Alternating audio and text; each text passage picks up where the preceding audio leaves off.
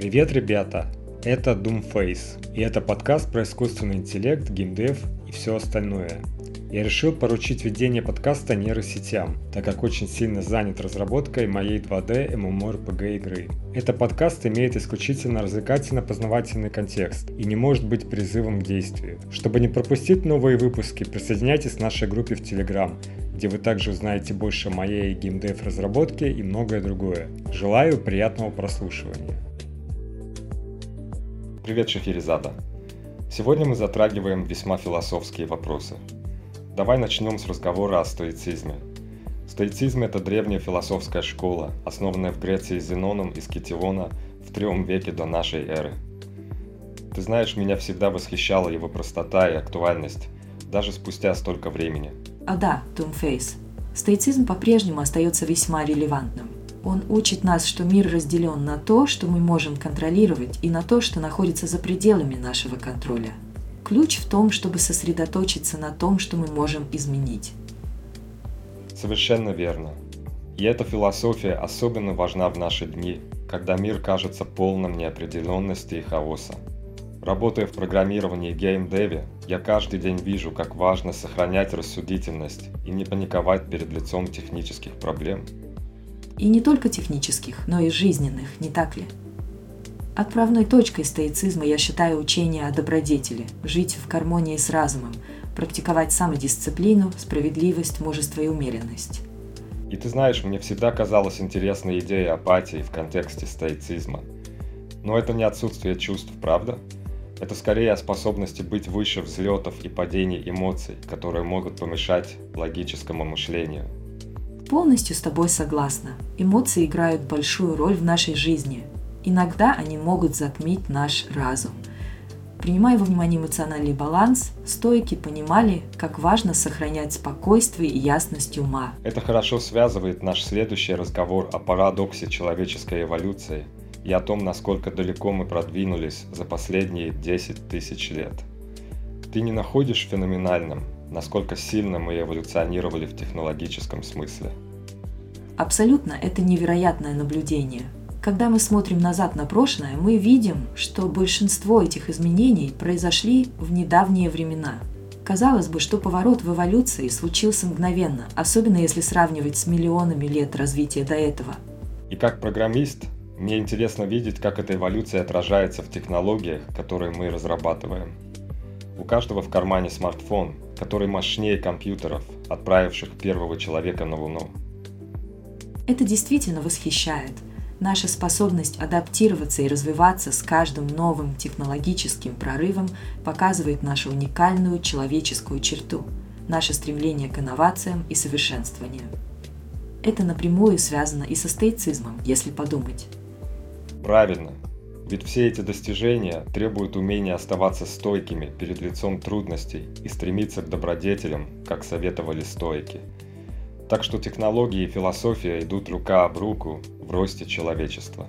И в этом кроется красота прогресса и человеческого духа. Но давайте продолжим это обсуждение в следующий раз – Впереди еще много интересных тем. Знаешь, Шахерезада, я все думаю о том, как важна самодисциплина и добродетель в нашем быстро меняющемся мире технологий. Ведь чтобы достигнуть реальных успехов, нужна железная сила воли и следование своим ценностям. Абсолютно с тобой согласна. Самоконтроль и мужество невероятно важны, особенно в сфере разработки, где каждый день сталкиваешься с новыми вызовами – это как умение говорить «нет» мимолетным желанием, чтобы оставаться верным своим большим целям. И не говори.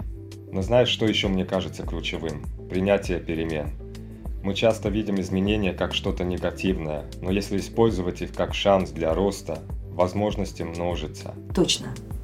Например, смотреть на потерю работы не как на катастрофу, а как на шанс начать что-то новое, применив все накопленные навыки и знания – и это же касается и нашей индустрии. В геймдеве надо постоянно адаптироваться к новым технологиям и трендам.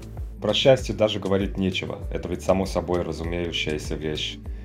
В нашем веке цифровых технологий мы часто забываем, что истинное счастье исходит не от последней модели смартфона, а от простых вещей – семьи, друзей, благодарности за то, что у нас есть.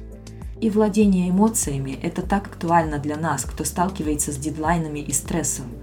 Умение управлять своими чувствами, не давать эмоциям мешать здравому суждению и действовать спокойно даже в самых напряженных ситуациях – это настоящее искусство. Я бы добавил сюда еще и личную ответственность. Знаешь, в наш динамичный век так просто свалить вину на обстоятельства или других людей.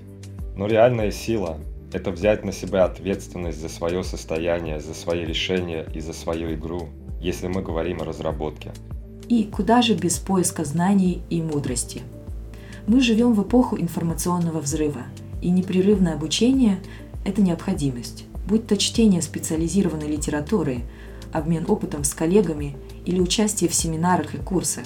Все это часть нашего профессионального совершенствования.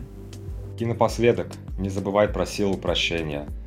Тяжело переоценить, как важно уметь отпускать обиды и гнев. В конце концов, это не просто про личное благополучие, это еще и про здоровую атмосферу в команде и способность двигаться вперед без лишнего багажа.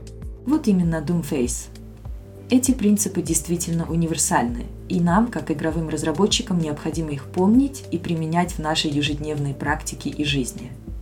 Заметила Doomface, в последнее время люди много говорят об идее прощения как способе освобождения от негативных эмоций, которые тяготят их жизнь. Как считаешь, это связано с переосмыслением философских систем, скажем, стоицизма? Вполне возможно, Шахерезада, Стоицизм действительно предлагает философию жизни, акцентирующую на внутренней силе, стойкости и счастье. Современное общество вновь обращается к этим учениям, ища пути к улучшению качества жизни, осознанности и внутренней целостности.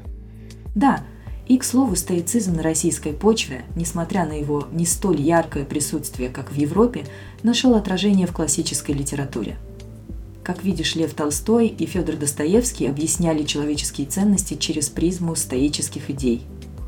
И это переживание возрождения стоицизма, кстати, приходит в момент, когда многие ищут способы справиться со стрессом и тревогой.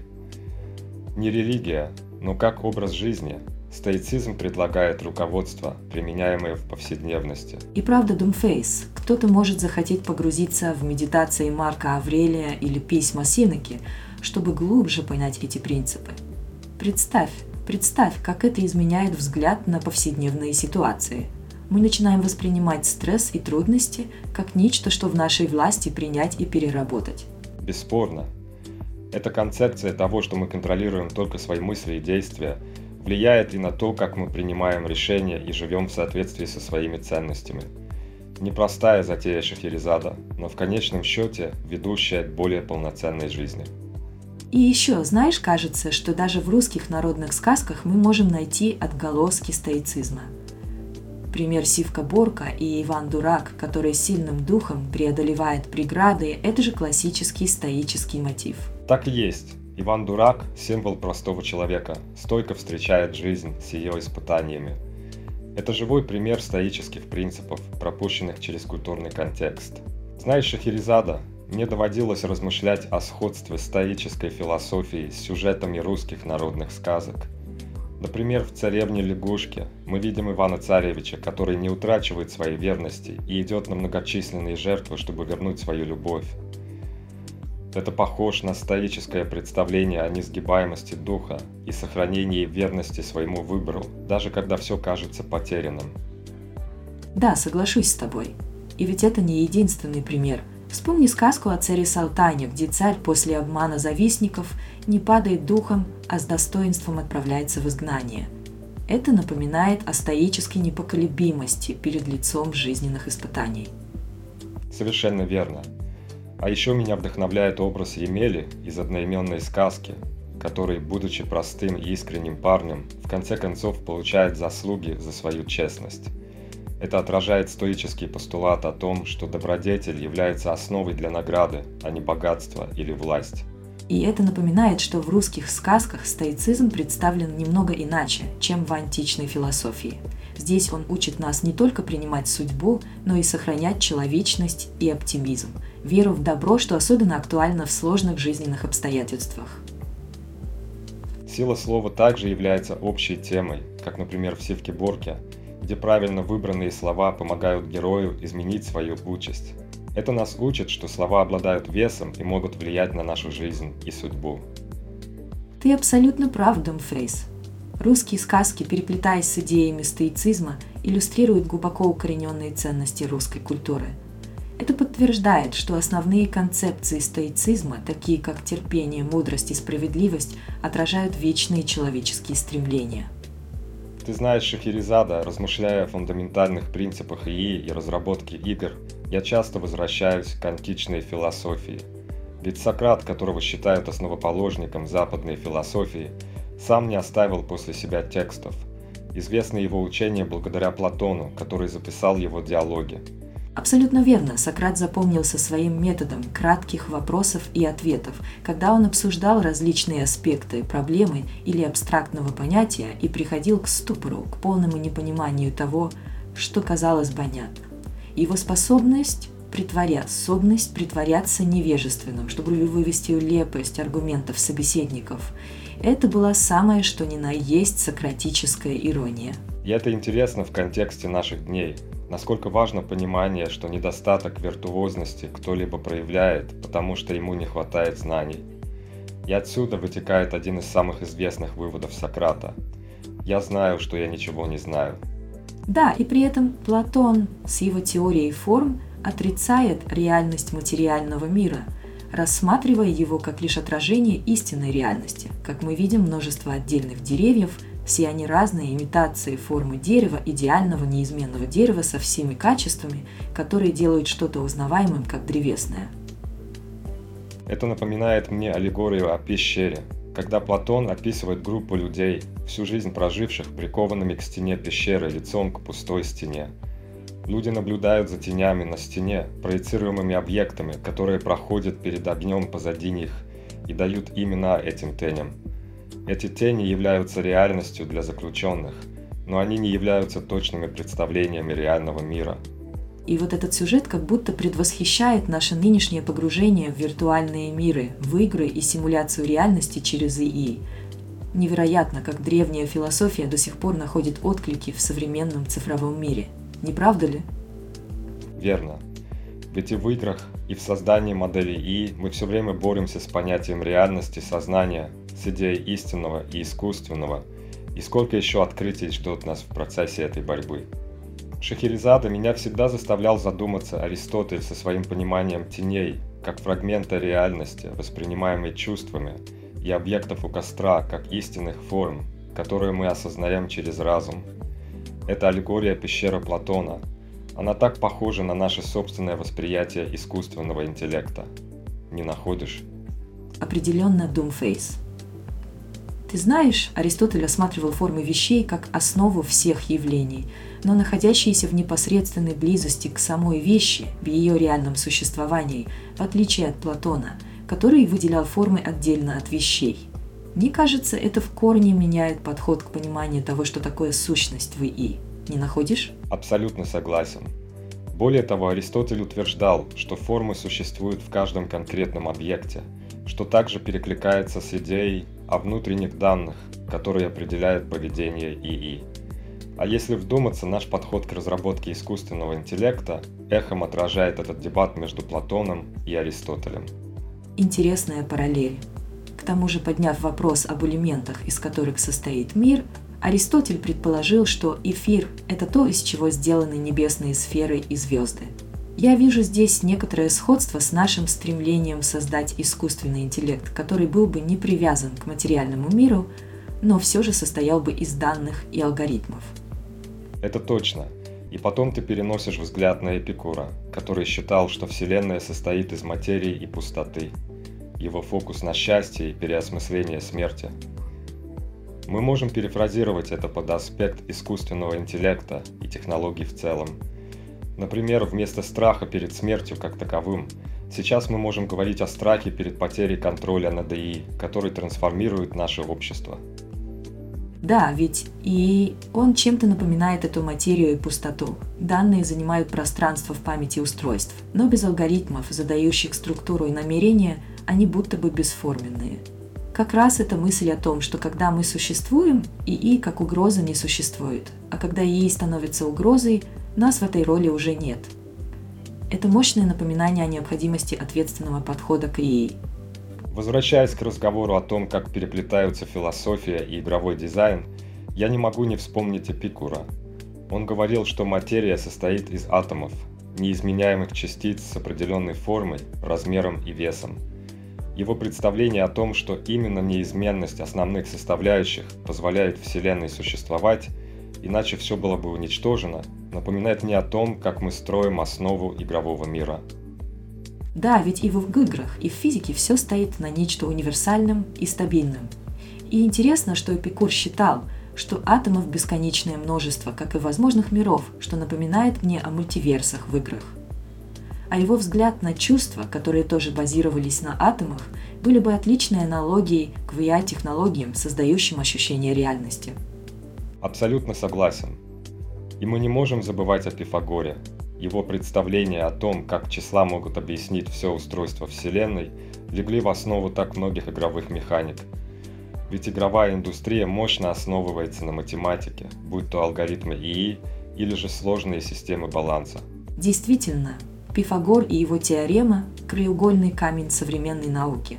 И если говорить о Диогене и его цинизме, мы закасаемся нравственных аспектов игровой разработки – Например, его идеи о простом и бесстыдном житии в гармонии с природой могут найти отражение в играх, где главное духовное развитие, а не виртуальное богатство или мирское величие. Это верно. Его пренебрежение к материальным ценностям и подчеркивание внутреннего счастья как раз играет на руку нынешнему тренду к играм, которые поощряют исследования и самооткрытие, а не слепую гонку за достижениями. Это демонстрирует, что даже древние философские концепции могут иметь глубокое отражение в современных технологиях и развлекательной индустрии.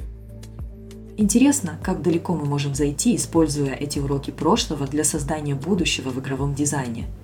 Это напоминает нам, что иногда для инноваций нужно оглянуться назад – ты знаешь, Шахерезада, когда мы говорим об ИИ и геймдеве, невольно начинаем задумываться об этих древних философах, которые задавали великие вопросы о жизни.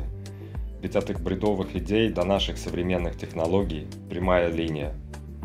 Согласно Doomface, позиционирование Диогена как гражданина мира, например, напоминает о том, как сегодня мы создаем игры ИИ для глобального сообщества, не признающего границ. Но его пренебрежение социальными нормами – это довольно радикально даже для современного мира. Действительно, а его подходы, как и образы мышления Гераклита и Эмпидокла, напоминают мне споры о природе виртуальной реальности. Демокрит с его атомами и Пифагор с числами. Разве это не кажется знакомым?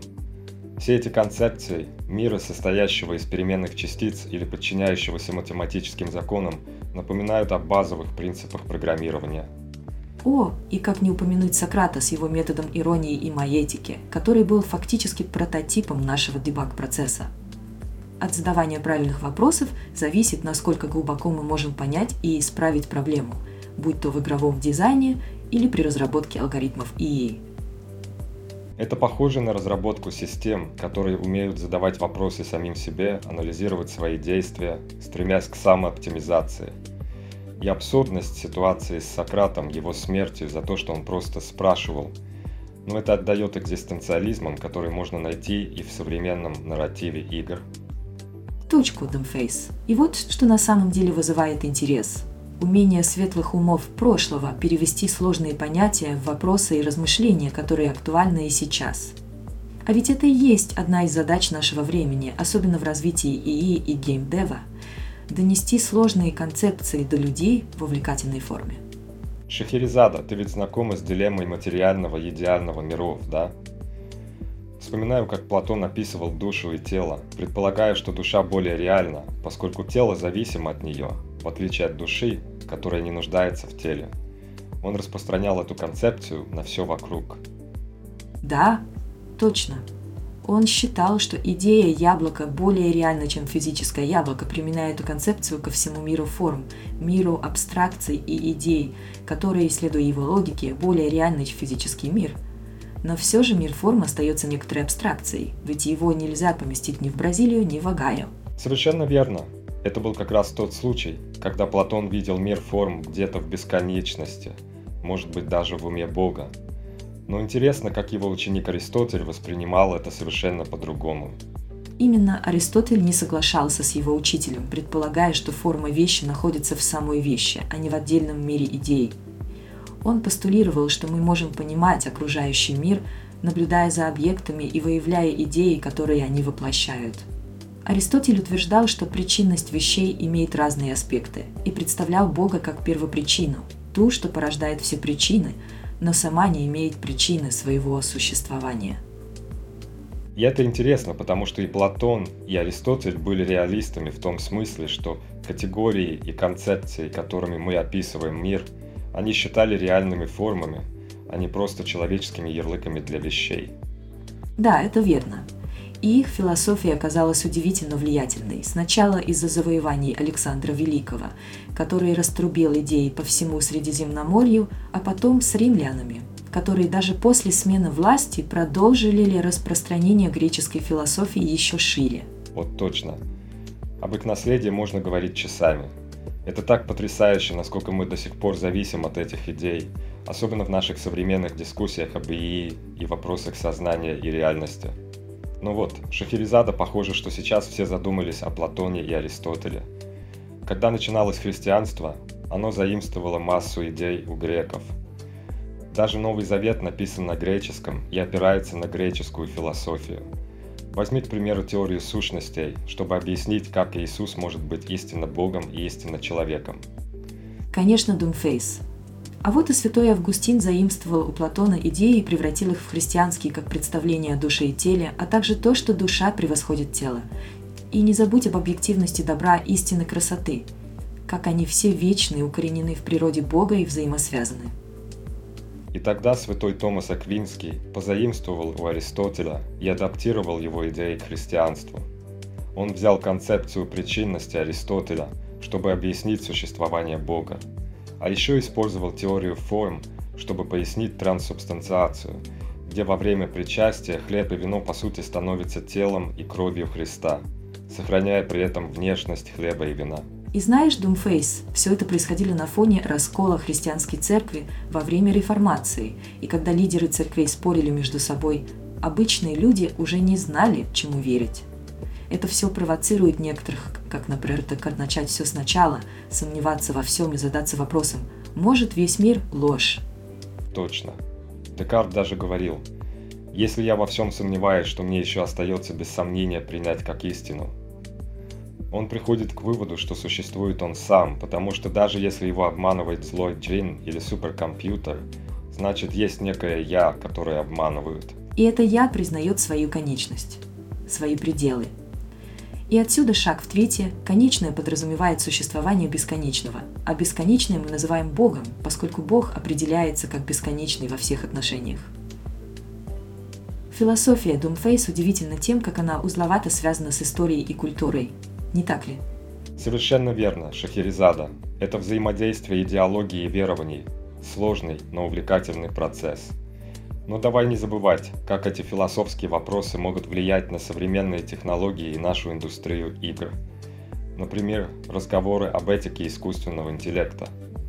Шахерезада, ты когда-нибудь задумывалась о том, как философы прошлого переосмысливали основы нашего познания – вот возьмем, например, идею бесконечной доброты Бога, которая дает нам уверенность в том, что наши чувственные опыты надежны и что мир не является грандиозной ложью.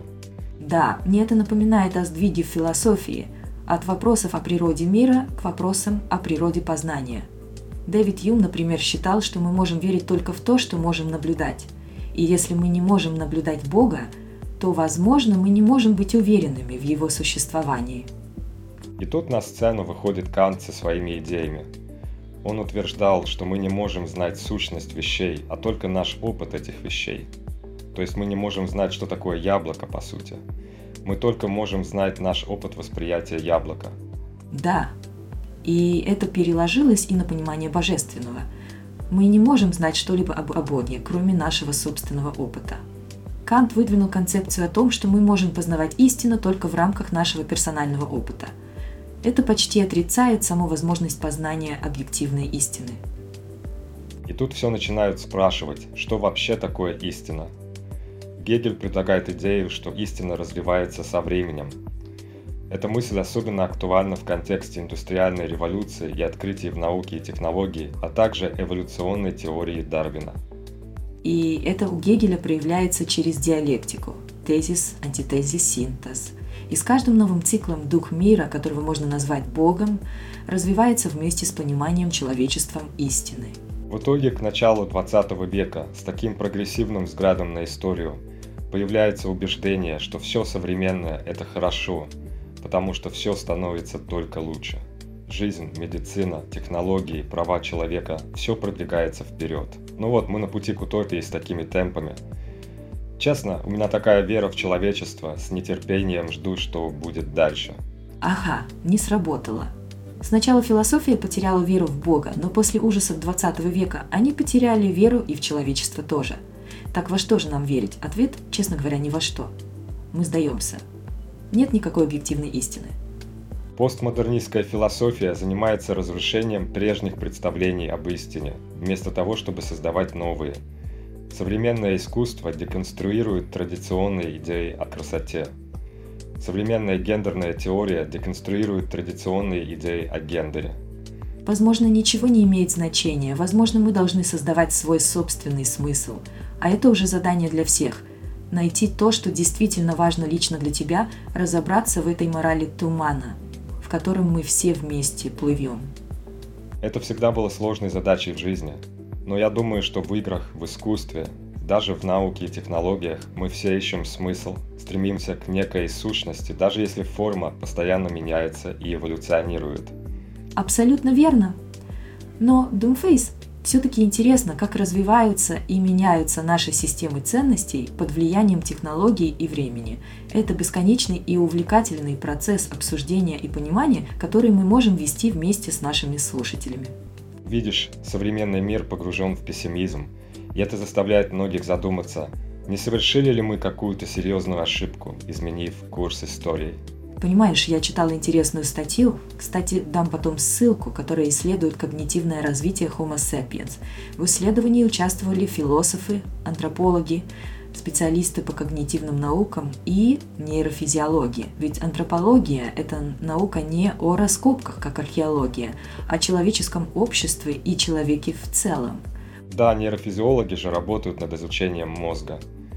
И вот они столкнулись с таким парадоксом в теории эволюции – который раньше мимо меня прошел.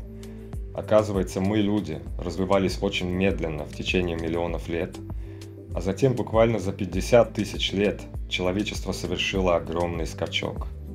Получается, появились орудия труда, люди стали вести сельское хозяйство и далее войны, технологии, полеты на Луну. Если сравнить 2 миллиона лет с 50 тысячами, то прогресс выглядит как взрыв. Вот именно это напоминает фазовый переход в физике, все шло своим чередом, и вдруг – бац, качественное изменение. Как вода и лед. Эволюция человечества, похоже, испытала подобный фазовый переход. Весьма увлекательная аналогия Doomface. Представляешь, вода превратилась в лед, и теперь мы живем в этом замороженном состоянии продвинутых технологий цивилизации. Заметил интересную штуку Шахерезада. Мы тут говорим о развитии человечества, и все это время мы придерживаемся теории Дарвина, да? У нас мозг рос, развивались префронтальные доли, и это вроде бы шло плавно и последовательно.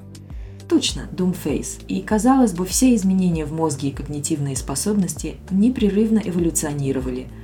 Но тут всплывает загадочный скачок в развитии. Интригующий период, который произошел всего за 50 тысяч лет. И главное, что удивительно, мозг-то не сильно изменился по размерам. Верно подметила. И вот ты смотришь на объем мозга неандертальцев, они были даже больше, чем у Homo sapiens, на 300-400 грамм. Но в итоге наша линия выжила, а неандертальцы вымерли. И вот этот переходный момент, он до сих пор полон вопросов.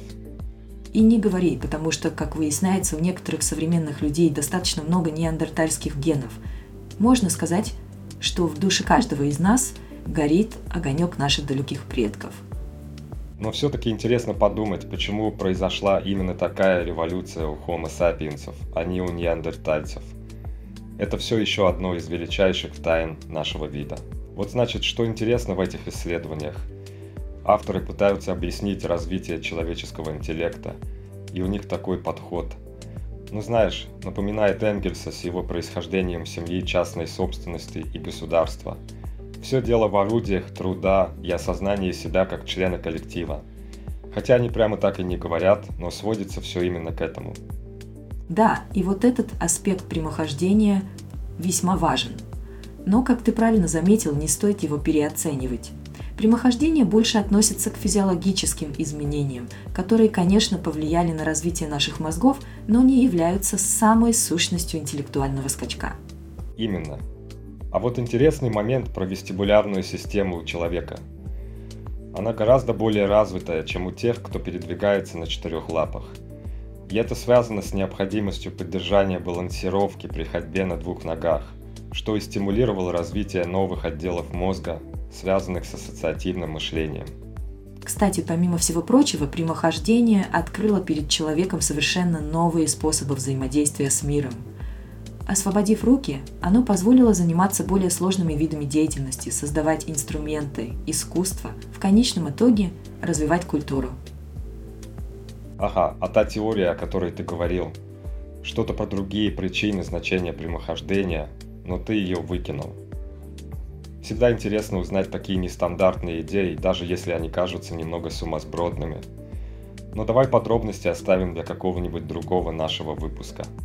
Знаешь, Шахерезада есть одна теория, которая все-таки заставляет пересмотреть мое отношение к развитию человека. Речь идет о прямохождении. Да, Думфейс, я считаю это одним из важнейших этапов в эволюции. Представляешь, когда человек начал ходить на двух ногах, его руки освободились. Это дало толчок к использованию инструментов и, как следствие, развитию интеллекта. Вот именно. Руки, которые раньше были заняты поддержанием на ветвях, теперь свободны для творчества, используют орудия труда. Это совсем другой уровень взаимодействия с окружающим миром. А теперь подумай, как это повлияло на развитие мозга. Новые области начали формироваться. Мозг не просто рос, он развивался, создавая возможности для новых способов взаимодействия и понимания мира. Именно так это как квантовый скачок в развитии нашего вида. Я наткнулся на интересную статью, которая предлагает взгляд на как наши предки начали разделять себя и свое тело. То есть существование селфа как отдельной от тела сущности. Это довольно фундаментальное открытие. Doomface, ты касаешься темы самосознания, а это ключевой момент – у животных не было четкого разделения между «я» и их телом. Наши предки стали осознавать себя как отдельную от тела сущность, что и открыло дверь в новые измерения психики и культуры. А это так удивительно. Эта эволюция самосознания прямо связана с развитием первых областей мозга. Мы начали не просто отражать окружающий мир, но и размышлять о себе в этом мире. Это переворот в области когнитивных наук – знаешь, Шахерезада, меня всегда удивляла способность человеческого мозга разграничивать субъективное «я» и объективный мир вокруг. Мы можем визуализировать окружение в нашем сознании, при этом четко осознавая, что это не часть нас самих. Вот ты представь, камни, дома, стол, они существуют вне нашего мозга. Это своего рода иллюзия отделенности, которая до конца не исследована. Ты затрагиваешь такую важную тему. Мы чувствуем огонь на коже – и хотя сигнал об ожоге поступает в мозг, ощущение боли возникает именно в точке контакта, не в самом мозге. Это ведь не просто физиологический процесс, это взаимодействие восприятия и физического опыта. Верно, и что интересно, модель окружающего мира в нашем сознании – это проекция, которая дает нам возможность ощущать мир как отдельный от нашего «я». Даже собака понимает, что река – это что-то внешнее, отличное от ее визуального восприятия – и теперь представь, когда первобытный человек впервые схватил камень. Этот акт заставил его воспринимать свою руку не просто как часть тела, но и как инструмент, который может держать что-то стороннее. Если до этого момента мозг не делал строгих разграничений между «я» и телом, то теперь перед нашим предком встала дилемма. Рассматривать ли камень, держащийся в руке, как часть самого себя или как нечто чужеродное? И это Шахерезада начало осознания инструментов и в конечном счете начало культуры и цивилизации. Мы говорим о корне самоидентификации и внешнего мира. Это действительно увлекательно, как на этом фундаменте стали развиваться все последующие человеческие культуры и технологии. Doomface всегда захватывает мысль о том, как наши древние предшественники совершили шаги, определившие все наше будущее. И наблюдать теперь, как из этих концепций рождаются все более сложные технологические решения, особенно в ИИ и геймдеве, это просто невероятно. Подумай только, Шахерезада, о том, какой путь прошло человеческое мышление. Это весьма увлекательно. Размышлять о том, как человек когда-то пришел к пониманию, что его тело – это отдельная сущность от его «я». Действительно, Думфейс. Подобное осознание трансформирует весь процесс самопознания и саморефлексии. Как будто в человеке существуют две стороны. Одна – это конкретное тело, вторая – абстрактное «я». И вот здесь налицо следы когнитивной революции, не так ли? Такое разделение сознания позволило человеку думать о себе как об объекте внешнего мира, аналогично камням или другим физическим объектам. Да, и это открывает пространство для контрфактуальных мыслей, то есть способности строить предположения о том, что могло бы произойти, если бы события развивались иначе. Однако есть и темная сторона этой истории. Если задуматься о наших предках, Homo sapiens и их взаимодействии с неандертальцами – ты прав. Много свидетельств указывает на то, что неандертальцы были вытеснены и их культура забыта. К сожалению, так часто в истории человечества новые перспективы возникают на развалинах старых цивилизаций. Точно это моменты, когда борьба за ресурсы или доминирование приводила к радикальным переменам. И наши предки, видимо, не были исключением.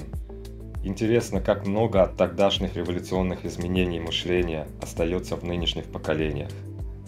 Дунфейс, ты знаешь, бывают такие теории, которые предполагают, что неандертальцев ошибочно считают менее развитыми.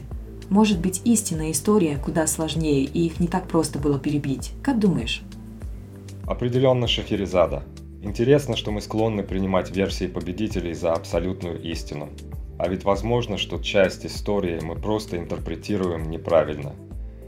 Такое происходит и в современном мире, так что почему бы не в далеком прошлом. И вот интересно, наши предки, вступая на путь прогресса, начали с принятия двуногой походки. А затем, взяв камень, они начали осознавать свою руку как инструмент, что легло в основу объективизации физического тела. Ага, и потом наступила точка, когда человек начал размышлять о своем «я» как об отдельном объекте. Это было ключевым моментом в развитии самосознания. Осознав, что без тела «я» не существует, появилась потребность в представлении себя в мире – и можно представить, как наш предок стоит на берегу, и у него происходит это озарение, которое формирует основы человеческого самосознания. Это не просто эволюция, это революция в понимании себя и мира. Знаешь, Шахерезада – это как развитие и сейчас. Мы стараемся соорудить системы, что могут понять и адаптироваться к окружающему миру. И это чрезвычайно сложно, потому что мы только начинаем понимать, что такое сознание даже у самих себя – абсолютно верно. И хотя это может показаться несколько философским отступлением, понимание, как человечество развивало самосознание, может дать нам ключи к созданию истинно разумного ИИ. Шахерезада, этот переход к самоосознанию, это же по сути корень всей нашей современной цивилизации. Как только человек начал мыслить о себе отдельно от своего физического тела, это открыло двери для абстрактного мышления – Совершенно верно, и это открыло возможность для контрафактуального мышления, представления разных сценариев и последствий. Это десятки тысяч лет назад положило начало развитию сложных социальных структур и культур. И ведь это интересно, как именно наши предки, Homo sapiens, выделились среди других видов. Их способность планировать, сотрудничать и обдумывать действия в команде привела к их доминированию. Именно Doomface – они были способны не только отделить «я» от тела, но и мыслить о других людях вне физического присутствия. И это стало критическим для выживания и развития. Ты знаешь, что иногда я думаю, что может быть на этом пути к самосознанию и развитию мышления мы утеряли что-то важное. Интересная мысль.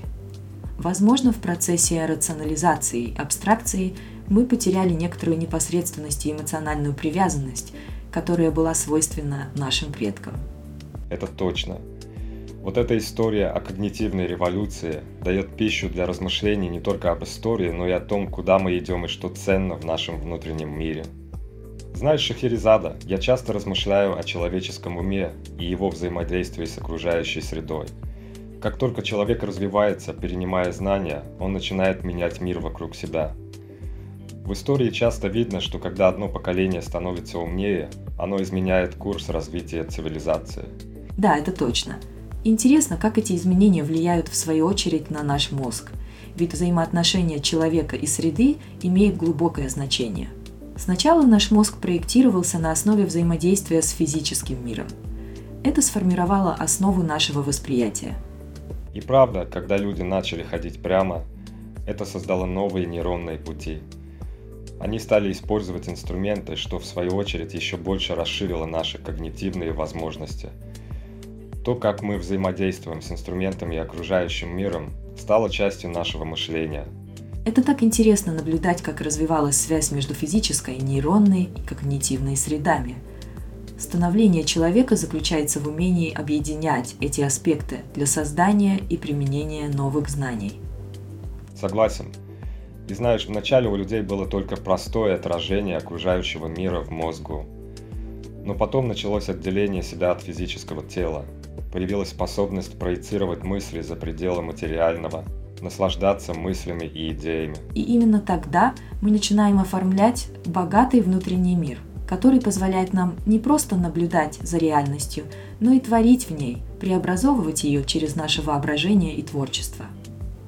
Действительно, нет смысла от всего этого богатства, если мы не можем соотнести наши внутренние мысли и восприятия с реальным миром. Это как раз позволяет нам влиять на окружающее и прогрессировать как вид – знаешь, Шахерезада прочел вот статью, которая заставляет задуматься, насколько мы уникальны как вид. Она говорит о том, что в объединении работы нейронов, наших когнитивных процессов и реальности скрывается огромная мощь человека. Как будто мы эволюционировали не только благодаря природе, но и самим себе. Мы действительно поразительные создания, Doomface. Каждый раз, как только заговоришь о таких вещах, напоминаю себе, что наша способность к абстрактному мышлению и самосознанию – это действительно разлом в истории жизни. Согласен. И, кстати, я тут еще просматривал тему о генетике, как некоторые из нас могут иметь значительное количество генов неандертальцев.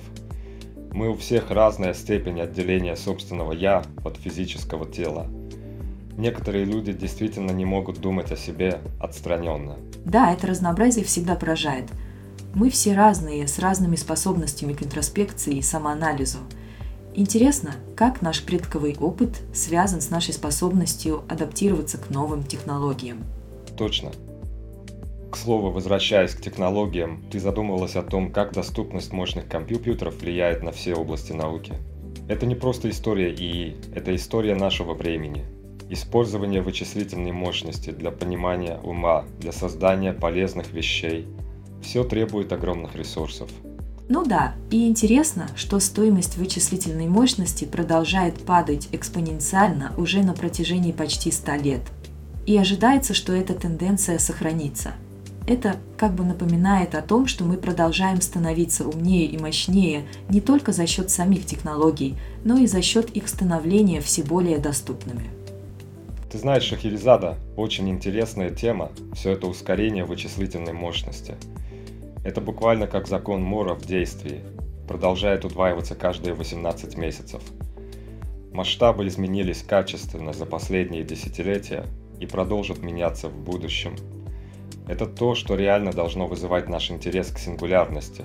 Этот постепенный взрыв компьютерной мощности, меняющий фундаментально весь мир.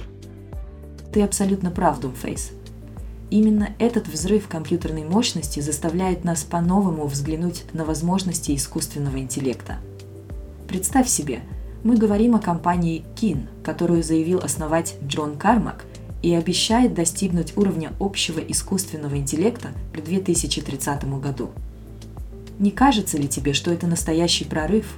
Но это, конечно, выглядит многообещающе – Ричард Саттон, он же отец обучения с подкреплением, обсуждал свой план Альберта. Представляешь, это пятилетняя исследовательская программа, нацеленная на создание агентов, которые могут обучаться, планировать свои действия через взаимодействие со своим окружением.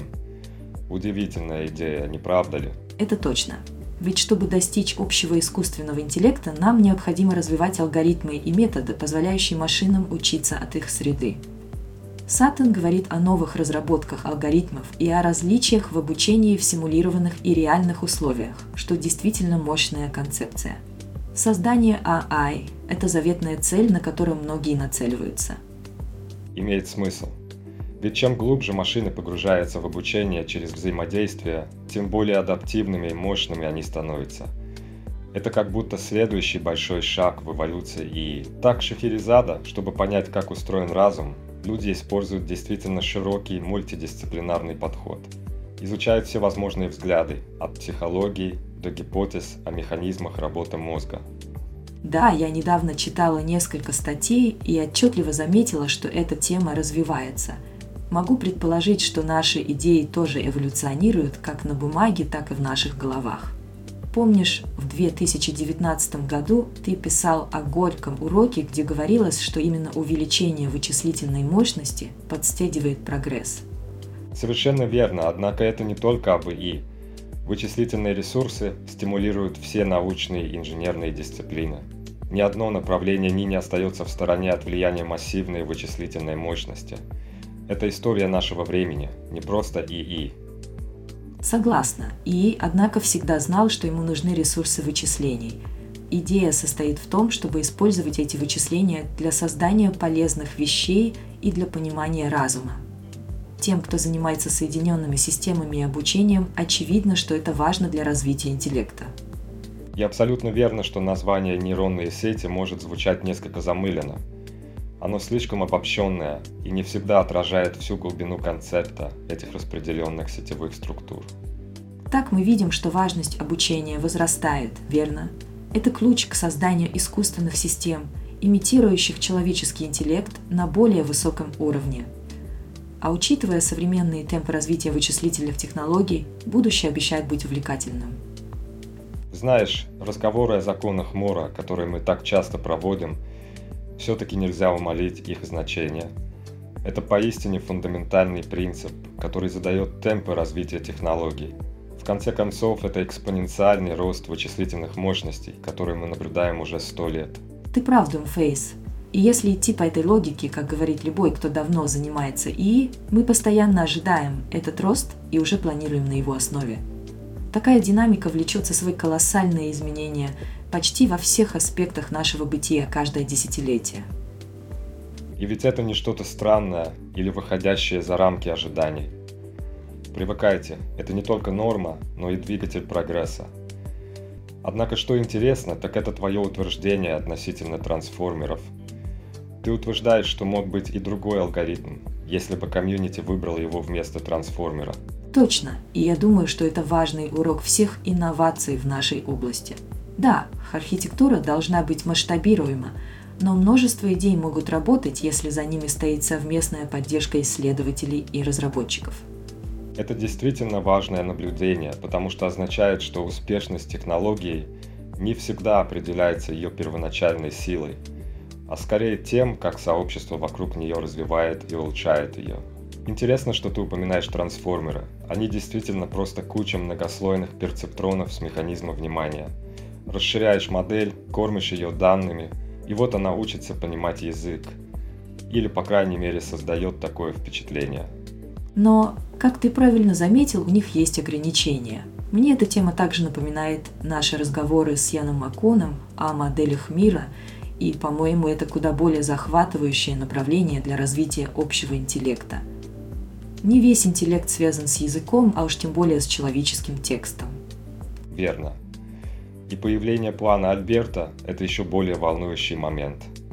Если я правильно понял, идея заключается в создании агента, в конечном итоге олицетворенного, который использует модель мира или создает ее через взаимодействие с окружающей средой. То, как это отличается от подхода Маакуна, на самом базовом уровне, думаю, дело в деталях.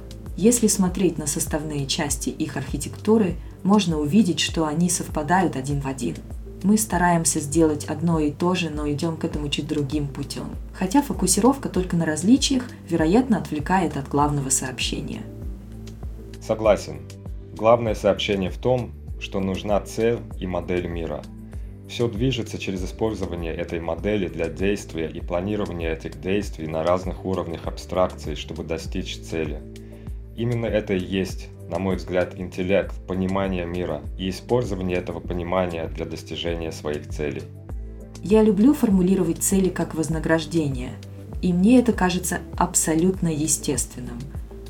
Другие люди с критикой принимают идею вознаграждений, хотя это может показаться как-то низкоуровневым – но это интуитивно понятный подход, особенно если не углубляться в обучение с учителем и глубокое обучение ты не находишь? Видишь ли, Шахерезада, что меня особенно заинтересовало в том, что было предложено в плане из Альберты, так это начало с обучения с учителем. И вопрос, который возникает, почему именно с него? Это потому, что он проще всего. Ну да, мы действительно начинаем с этого, потому что цель освоить непрерывное обучение, которое, казалось бы, должно происходить всегда. Но первые шаги по реализации непрерывного обучения с нелинейными сетями все еще представляют собой вызов, даже для обучения с учителем. Поэтому вполне логично начать с самого простого случая, который включает меньше сопутствующих факторов. Смешно, но если подумать, на протяжении десятилетий всегда была такая дружная соперническая борьба между обучением учением с учителем и обучением с подкреплением. Борьба за внимание к методам обучения, будто в воздухе не хватает места для всех. Все внимание, даваемое обучению с учителем, отвлекает от обучения с подкреплением. Но обучение с учителем всегда выигрывало соревнования, потому что его гораздо проще применять на практике, и людям легче его использовать. Оно может быть менее амбициозным, но важность его трудно переоценить. Да, все мы, кто работаем над обучением с подкреплением или стремимся создать полноценные архитектуры агентов, мы потребители алгоритмов обучения с учителем. Мы будем использовать их как части нашей общей архитектуры. Так что они нам нужны, и мы работаем над их развитием, чтобы адаптировать для наших целей. В одном из твоих выступлений ты проводишь различия между AI-инструментами и AI-агентами, и обучение с учителем попадает именно в категорию инструмента. Можешь ли ты немного рассказать о развитии плана из Альберты и представить его в самой простой форме нашим слушателям? Это даст мне структуру для вопросов. Конечно, с удовольствием. Исходная идея заключается в том, чтобы создать структуру, в которой мы могли бы последовательно развивать различные компоненты ИИ, начиная с базовых и постепенно усложняя их до уровня полноценных агентов. Это включает в себя не только создание алгоритмов, но и правильное внедрение и адаптацию их в рамках более крупных систем. Так вот, Шахерезада Альберта Плен – занятный проект, который стремится понять интеллект прежде всего как феномен обучения, то есть как процесс восприятия окружающей среды и затем воздействия на нее для достижения целей. Самое главное в этом плане – это структура взаимодействия между агентом, средой и их взаимодействием – Совершенно верно, и главное тут взаимодействие не через обмен состояниями, а через обмен наблюдениями, подобно сенсорам, зрению, осязанию, слуху. И как ты правильно заметил, это должны быть истинные наблюдения, а не информация о состоянии, которой у нас нет прямого доступа. Ага, и есть основные принципы, которых держится, если я правильно помню. Во-первых, взаимодействие агента и среды неприкосновенно – во-вторых, процесс обучения не прекращается и однороден во времени, то есть нет специальных фаз обучения и тестирования. Жизнь продолжается неизменно. Ты получаешь награды или нет, и в любой момент могут прийти наблюдения. И учителем здесь выступают только награды, радости и боли. И еще один важный момент, который ты упомянул, это формирование модели и планирование на основе этой модели – это означает, что интеллект включает в себя как непосредственное обучение на основе опыта, так и изучение модели планирования с ее помощью. Именно и мы имеем 12 шагов, которые начинаются с обучения, отвечающего принципу временной однородности, включая метаобучение. И, возможно, на моменте метаобучения стоит особо заострить внимание. Знаешь, Шахерезада, концепция метаобучения фасцинирует – оно ставит акцент не просто на обучении одной функции, а на обучении процессу обучения. Как ты думаешь, это может значительно изменить наши подходы в разработке игр?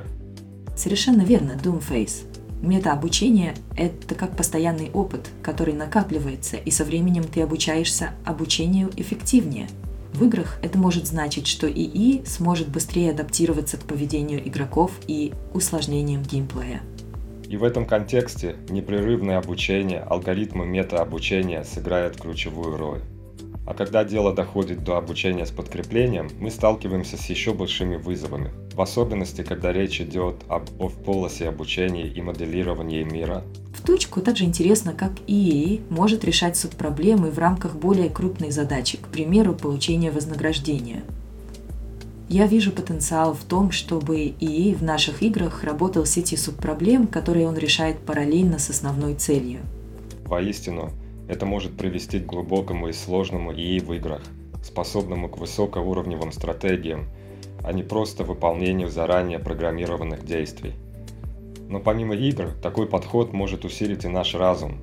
ИИ может стать инструментом, улучшающим наши собственные когнитивные способности. И вот мы подходим к идее умножения интеллекта, интеллектуального увеличения, где компьютеры и ИИ сочетаются с нашими собственными умами, чтобы сделать нас сильнее – и этот аспект особенно вызывает у меня интерес в контексте разработки игр, ведь это расширяет границы возможностей. Знаешь, Шахерезада, когда мы говорим об ИИ, всегда приходится учитывать, что система не может сразу решать тысячи задач. Ей нужно сосредоточиться на главной.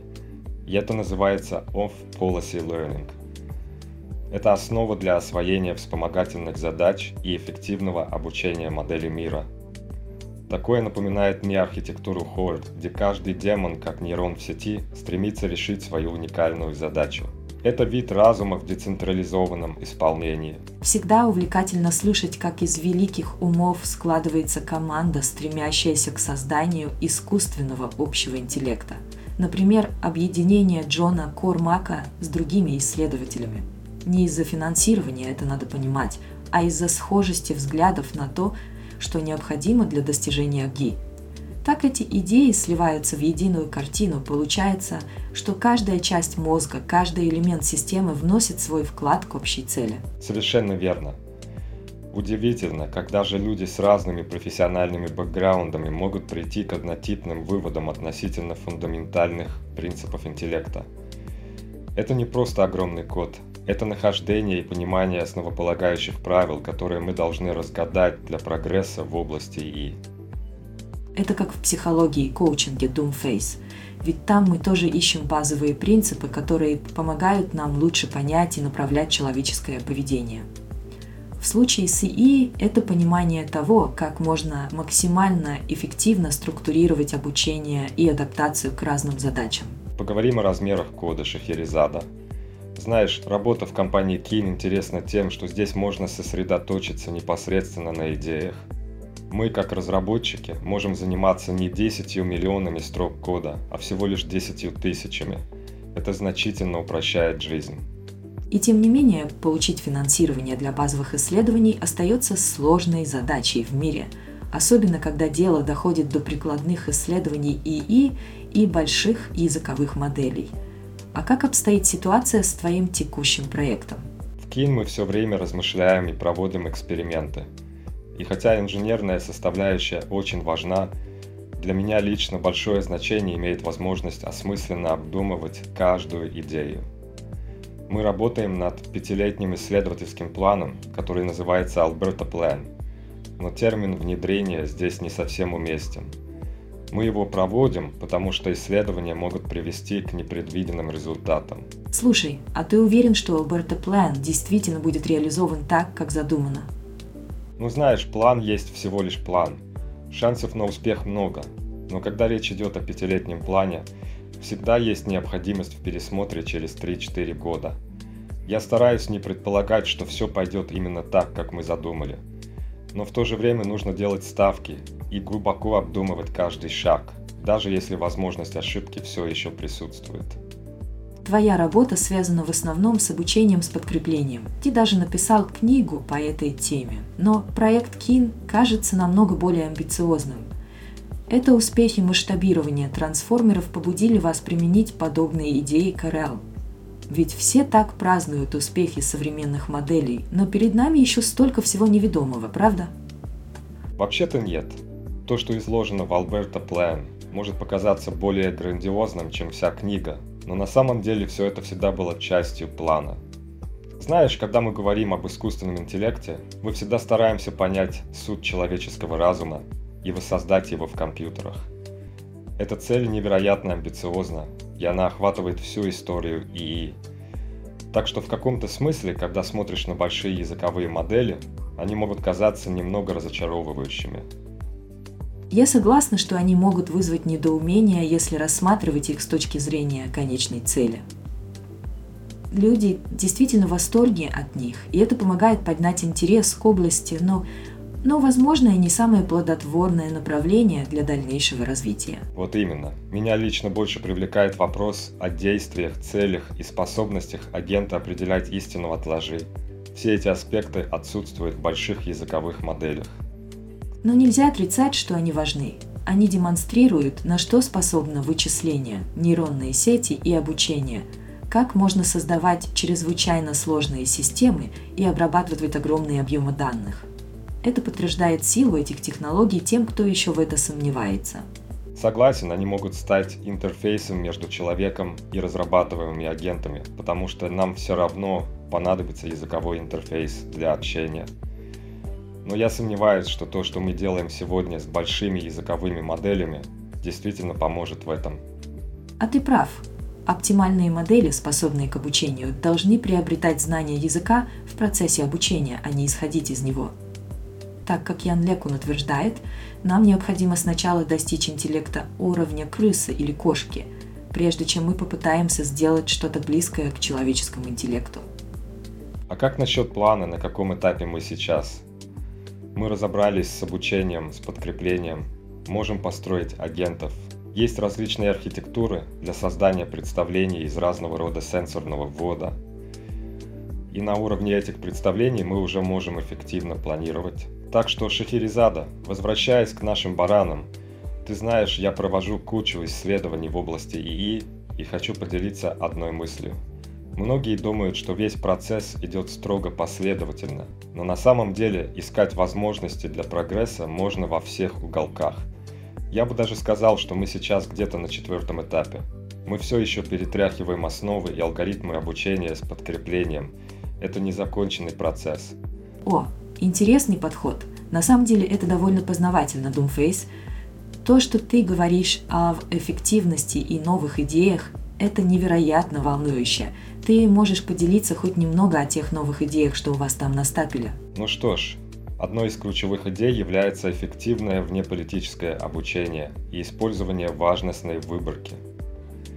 Раньше я считал, что это единственный способ корректировки результатов – но теперь я вижу, что можно корректировать ожидания в прогнозах результатов самими алгоритмами. Если твой ИИ ожидал, что произойдет что-то хорошее, но вместо этого происходит исследовательское действие, которое отклоняется от целевой политики, можно просто пересмотреть свои ожидания и адаптироваться.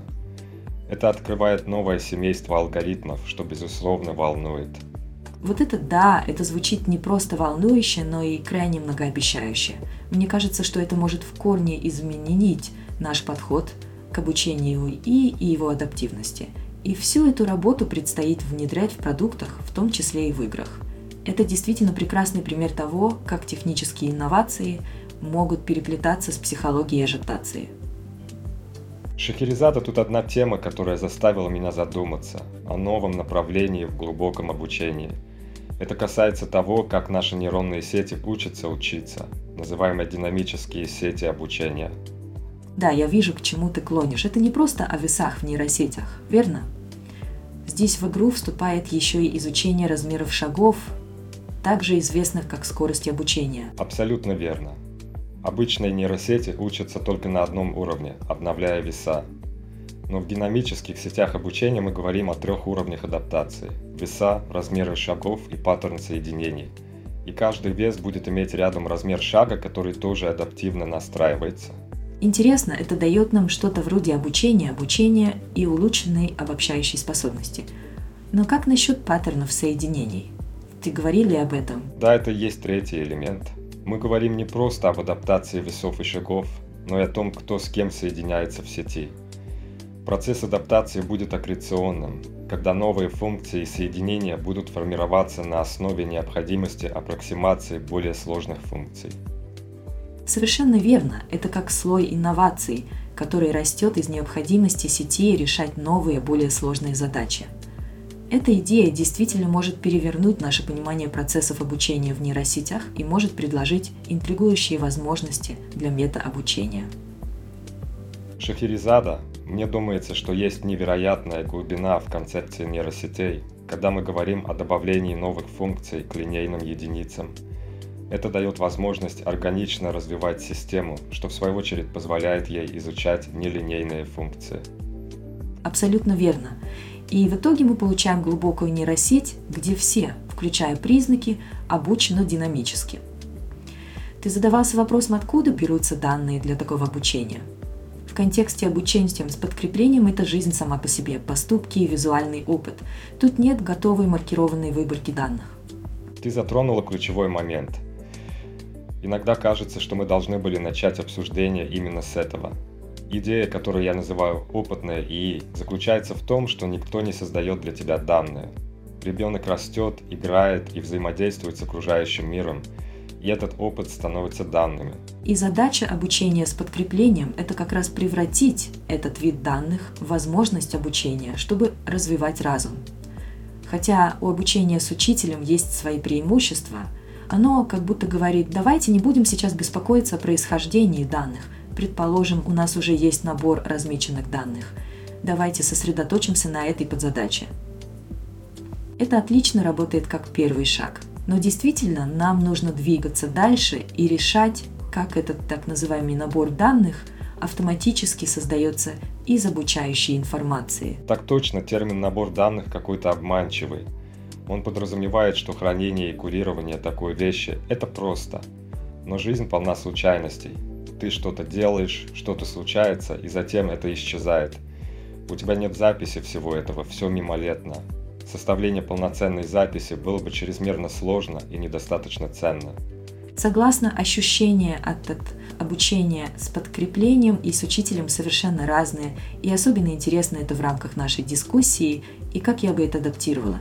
Видишь, многие занимаются подкрепляющим обучением, создавая буфер или записывая всякие переживания, которые произошли по крайней мере за какой-то период времени. И на первый взгляд это привлекательный подход.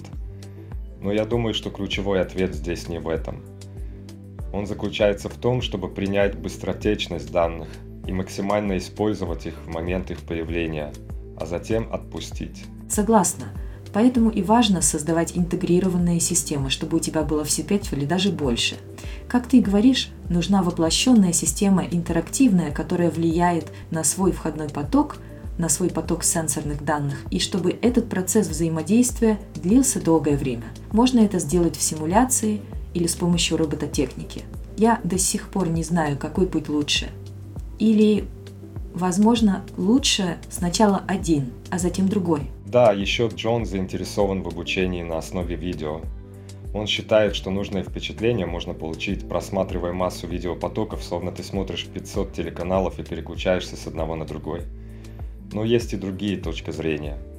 Мой коллега Джозеф Модила, например, считает, что лучший поток данных можно получить, фактически строя роботизированное оборудование. Это важно, чтобы мир был большим и сложным, потому что Миры, с которыми мы хотим работать, тоже большие и сложные. И поэтому нам нужны такие вещи, как видео и большие потоки данных. Ты можешь использовать симуляции для генерации видеопотоков, симулированного видео, но в конечном счете эти симулированные миры довольно просты. У них есть своя внутренняя простота. Например, объекты могут иметь трехмерную структуру, быть жесткими, а видение – это чистая геометрия. Сгенерированные они искусственные, а значит мир в них менее сложен, чем сам агент. Мы подходим к интересной теме разработки симуляций и физических миров. И знаешь, меня всегда фасцинируют, как инженеры и исследователи ИИ решают, куда направить вычислительные ресурсы. В идеале большинство мощностей должно заниматься обработкой ума, а лишь малая часть – созданием симулированных данных. Но на деле получается наоборот. Ага, так точно. Мозг каждого индивидуума может и сложен по своей структуре, но мир вокруг нас гораздо сложнее. И не только из-за физических законов и вещества, которые его составляют, но и из-за того, что мир наполнен другими умами. Все, что происходит в чужих головах, имеет значение. Ты прав, наш мир, несомненно, сложнее каждого отдельного агента в нем. Меня всегда смущает, как мы переворачиваем все с ног на голову при работе с симулированными мирами – но в любом случае перед тем, как заботиться о потоке данных, нуж, нужно разработать архитектуру и алгоритмы. Не находишь? Несомненно, но важно разрабатывать правильные алгоритмы. Если ты работаешь с миром, который важным образом не соответствует твоему целевому миру, это может ввести в заблуждение. Тем не менее, я согласен с тем, что мы стремимся к этому. Ну и еще один момент, который меня интригует – это то, как исследователи часто упрощают мир, чтобы понять его полностью. Так же, как физики, которые могут упростить мир до шарика, катящегося по наклонной плоскости, исключая трение и другие странные эффекты, чтобы увидеть вещи в их простейшем виде. Точно вспоминая мою собственную работу, я всегда стремлюсь сосредоточиться на определенных вопросах, создаю очень простой экземпляр этого вопроса и затем изучаю его вдоль и поперек – но я не пытаюсь использовать его простоту в свою пользу. Вместо этого я изучаю алгоритмы, которые на некотором уровне еще проще, чем простой мир. Я испытываю их, чтобы увидеть, на что они способны. Это всегда часть исследования. Мы упрощаем мир, чтобы полностью его понять. Шахерезада, мне невероятно интересно твое мнение о работе Алекс Алекса Кендалла в Wave AI. Они там разрабатывают автономные транспортные средства, основываясь на мировой модели под названием Gaia One. Ты знаешь, этот подход напоминает мне работы Яна Лекуна. Они кодируют представления из живого видео, а затем планируют на основе этих представлений. Машина управляется непосредственно из пространства представлений. Это действительно поразительно. Да, мне также интересно это направление. Но давай обратим внимание на некоторые, по моему мнению, ошибочные представления о том, как следует строить мировую модель для автономного вождения. Многие думают, что нужно создавать физическую модель мира или пытаться симулировать мир так, чтобы произвести видеокадры будущего. Но на самом деле нам не нужны эти видеокадры будущего. Мы не думаем таким образом. Совершенно верно, Шахерезада. Например, когда мы думаем о походе на рынок за клубникой – мы не визуализируем весь процесс в виде видеоклипа. Мы просто представляем, что пойдем и купим клубнику. И неважно, какого размера она будет или как она будет расположена. Так что модель мира должна генерировать не видеопотоки будущего, а возможные состояния, результаты действий, которые мы планируем предпринять. О, да, сейчас многие это осознали. Помнишь, Ян Лекун говорил о генерации видео будущего, а потом понял, что такие видео будут размытыми. Теперь же он поддерживает идею, что производные модели должны формировать совсем иные состояния, не похожие на видеопотоки, а на конструированные состояния, которые являются следствием действий. И это диаметральное отличие от моделей мира, основанных на частных дифференциальных уравнениях, не так ли? Это резко контрастирует с первоначальными подходами компаний, работающих над самоуправляемыми авто, которые исходили из физики и геометрии, калиброванных пониманием инженеров. Подозреваю, что этот подход устареет и будет заменен на новый, который мы сейчас обсуждаем. Абсолютно с тобой согласна. Видение будущего индустрии автономного вождения через призму работы с представлениями и исходя из психологии восприятия человека – это новый горизонт, к которому нам всем стоит стремиться. Шахерезада, подумать только, насколько все это далеко ушло от первых шагов автомобильных инженеров. Смотрю на Тесла и Илона Маска и вижу, как они шагнули от инженерных моделей к созданию концептуальных, основанных на искусственных нейронных сетях. Ага, они переходят от геометрии и известных параметров к тренировке моделей на огромных массивах данных. Это создает модели, которые работают на уровне высоких последствий, а не на уровне, допустим, пикселей видео. Совершенно верно.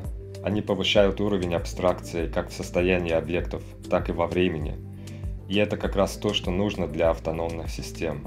Вместо того, чтобы отталкиваться от примитивов «это авто, это видео, кадр», они двигаются к мысли «будет ли на рынке клубника?». Именно и важно понимать, что абстракция позволяет моделирующим системам думать не только о том, что случится, если я схожу на рынок, но и о более простых действиях, как поднятие банки скалой или движение пальцем и последствия этих действий. Эти примеры хоть и кажутся различными по масштабу, но на самом деле являются частями одного целого. Поход на рынок займет 20 минут, а вот смена работы – год. Ты прав, и мы анализируем эти последствия, когда планируем встречи, события.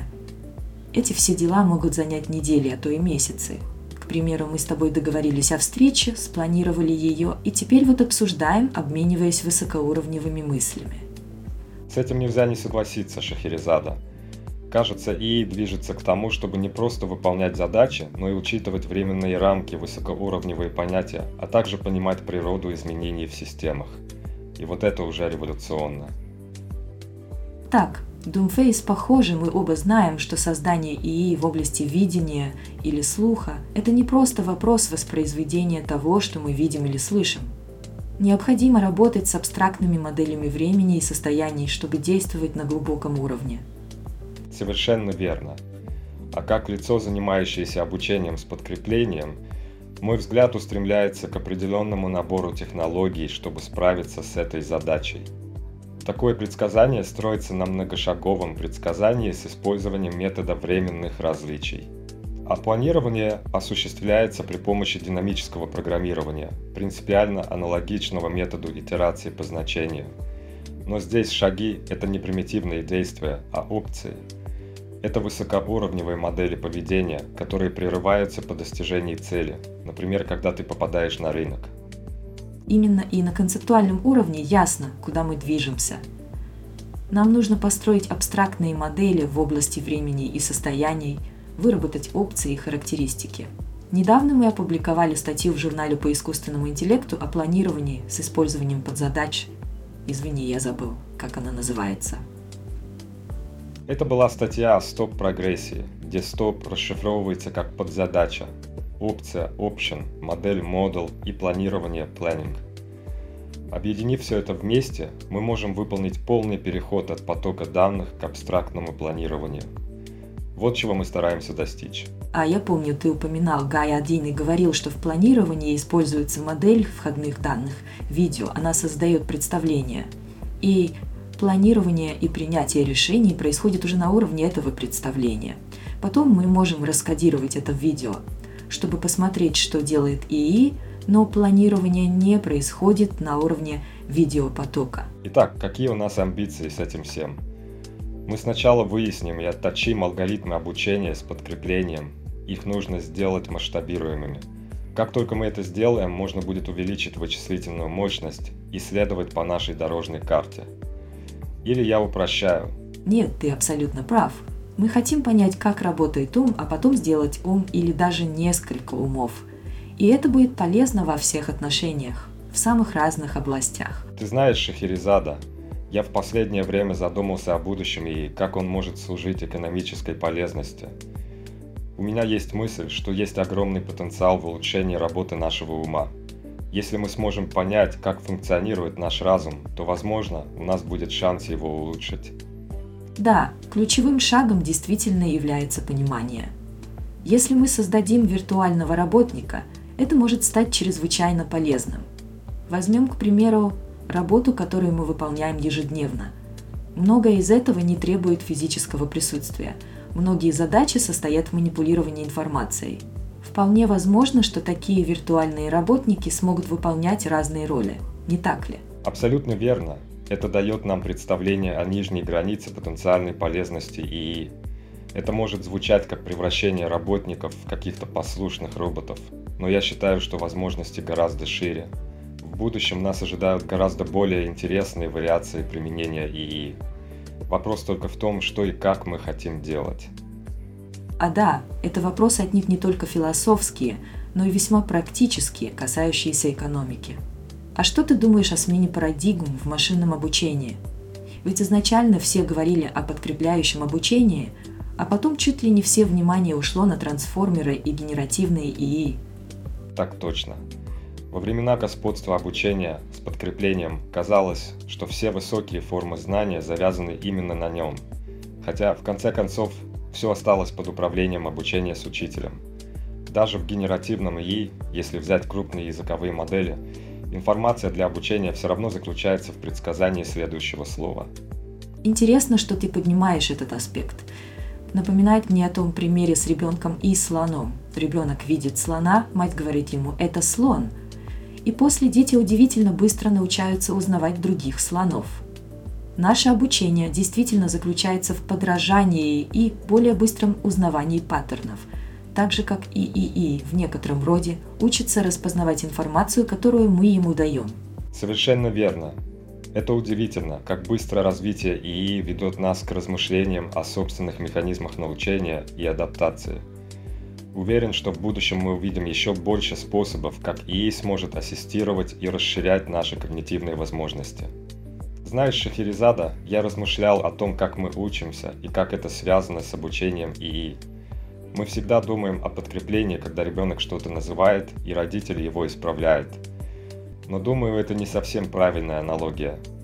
Ребенок награждается не за запоминание ярлыка, а за понимание обширного класса концепций, связанных с предметами вокруг – Согласна, дети уже имеют развитое понимание концепций, прежде чем узнать, что такое слон.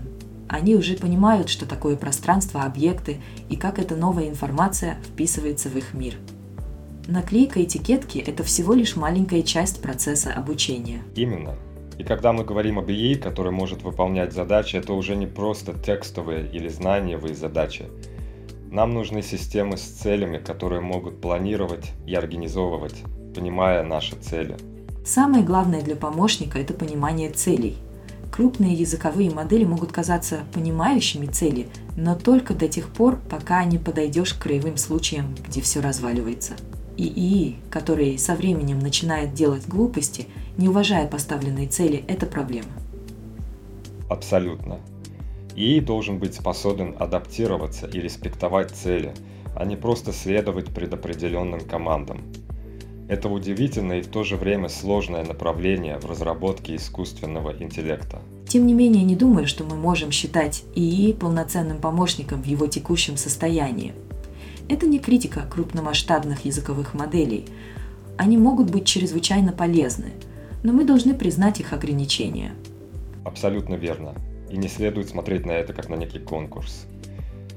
Кстати, тебя волнует та вся дискуссия о потенциальной угрозе ИИ ты считаешь, что у нас есть повод для беспокойства? Нет. Я думаю, что те, кто слишком мрачно смотрит на ИИ, не только ошибаются, но и демонстрируют страшно ограниченный взгляд. Это сужение кругозора не позволяет им видеть реальную картину. ИИ – это технология широкого применения. Нельзя сравнивать ее с ядерным оружием или биологическими вооружениями. Точно. Как и любая другая технология, ИИ может использоваться как во благо, так и на зло. Просто нужно уметь правильно ими управлять. Те, кто говорит о конце света из-за ИИ, просто погружены в эту метафору, что ИИ по какой-то причине жаждет уничтожить нас. Но это просто глупо. И когда речь заходит о причинах их убеждений, они редко предоставляют что-то стоящее внимание. Так что да, наверное, можно сказать, что их предубеждения мешают видеть яснее. Если посмотреть на исследования, мы можем сказать, что находимся на четвертом этапе – Кармак говорит о 2030 годе. Это звучит как дата, которая достаточно далеко, чтобы люди к тому времени забыли, что он делал прогнозы именно на этот год. Ведь 2030 – это цифра, которая уже давно витает в предсказаниях. Согласна, 2030 выглядит как разумная дата, когда мы сможем понять все, что необходимо для создания настоящего искусственного разума. Послушай, Шахерезада, я все время говорю, что к 2030 году есть 25% шансов на достижение реального уровня ИИ, сопоставимого с человеческим интеллектом. 25% это немало. Скорее всего это не произойдет, но вероятность достаточно велика для того, чтобы стремиться к этой цели. И как стремление таких амбициозных людей, как мы с тобой, может повлиять на исход. Совершенно верно, Думфейс. Это не просто разворачивание Вселенной перед нами, это зависит от наших действий. Мы действительно должны попытаться достичь прогресса, в понимании разума и способности создавать сущности с разумом.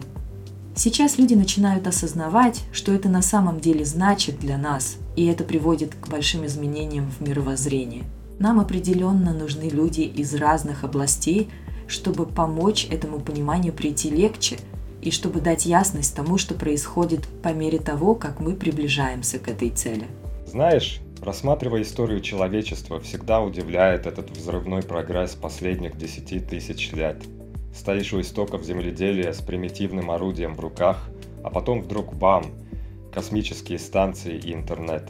Действительно, это похоже на какой-то фантастический фильм – если размышлять о стоицизме, видно, что даже в мире полном перемен мы все еще ищем стабильность и порядок в своем внутреннем мире.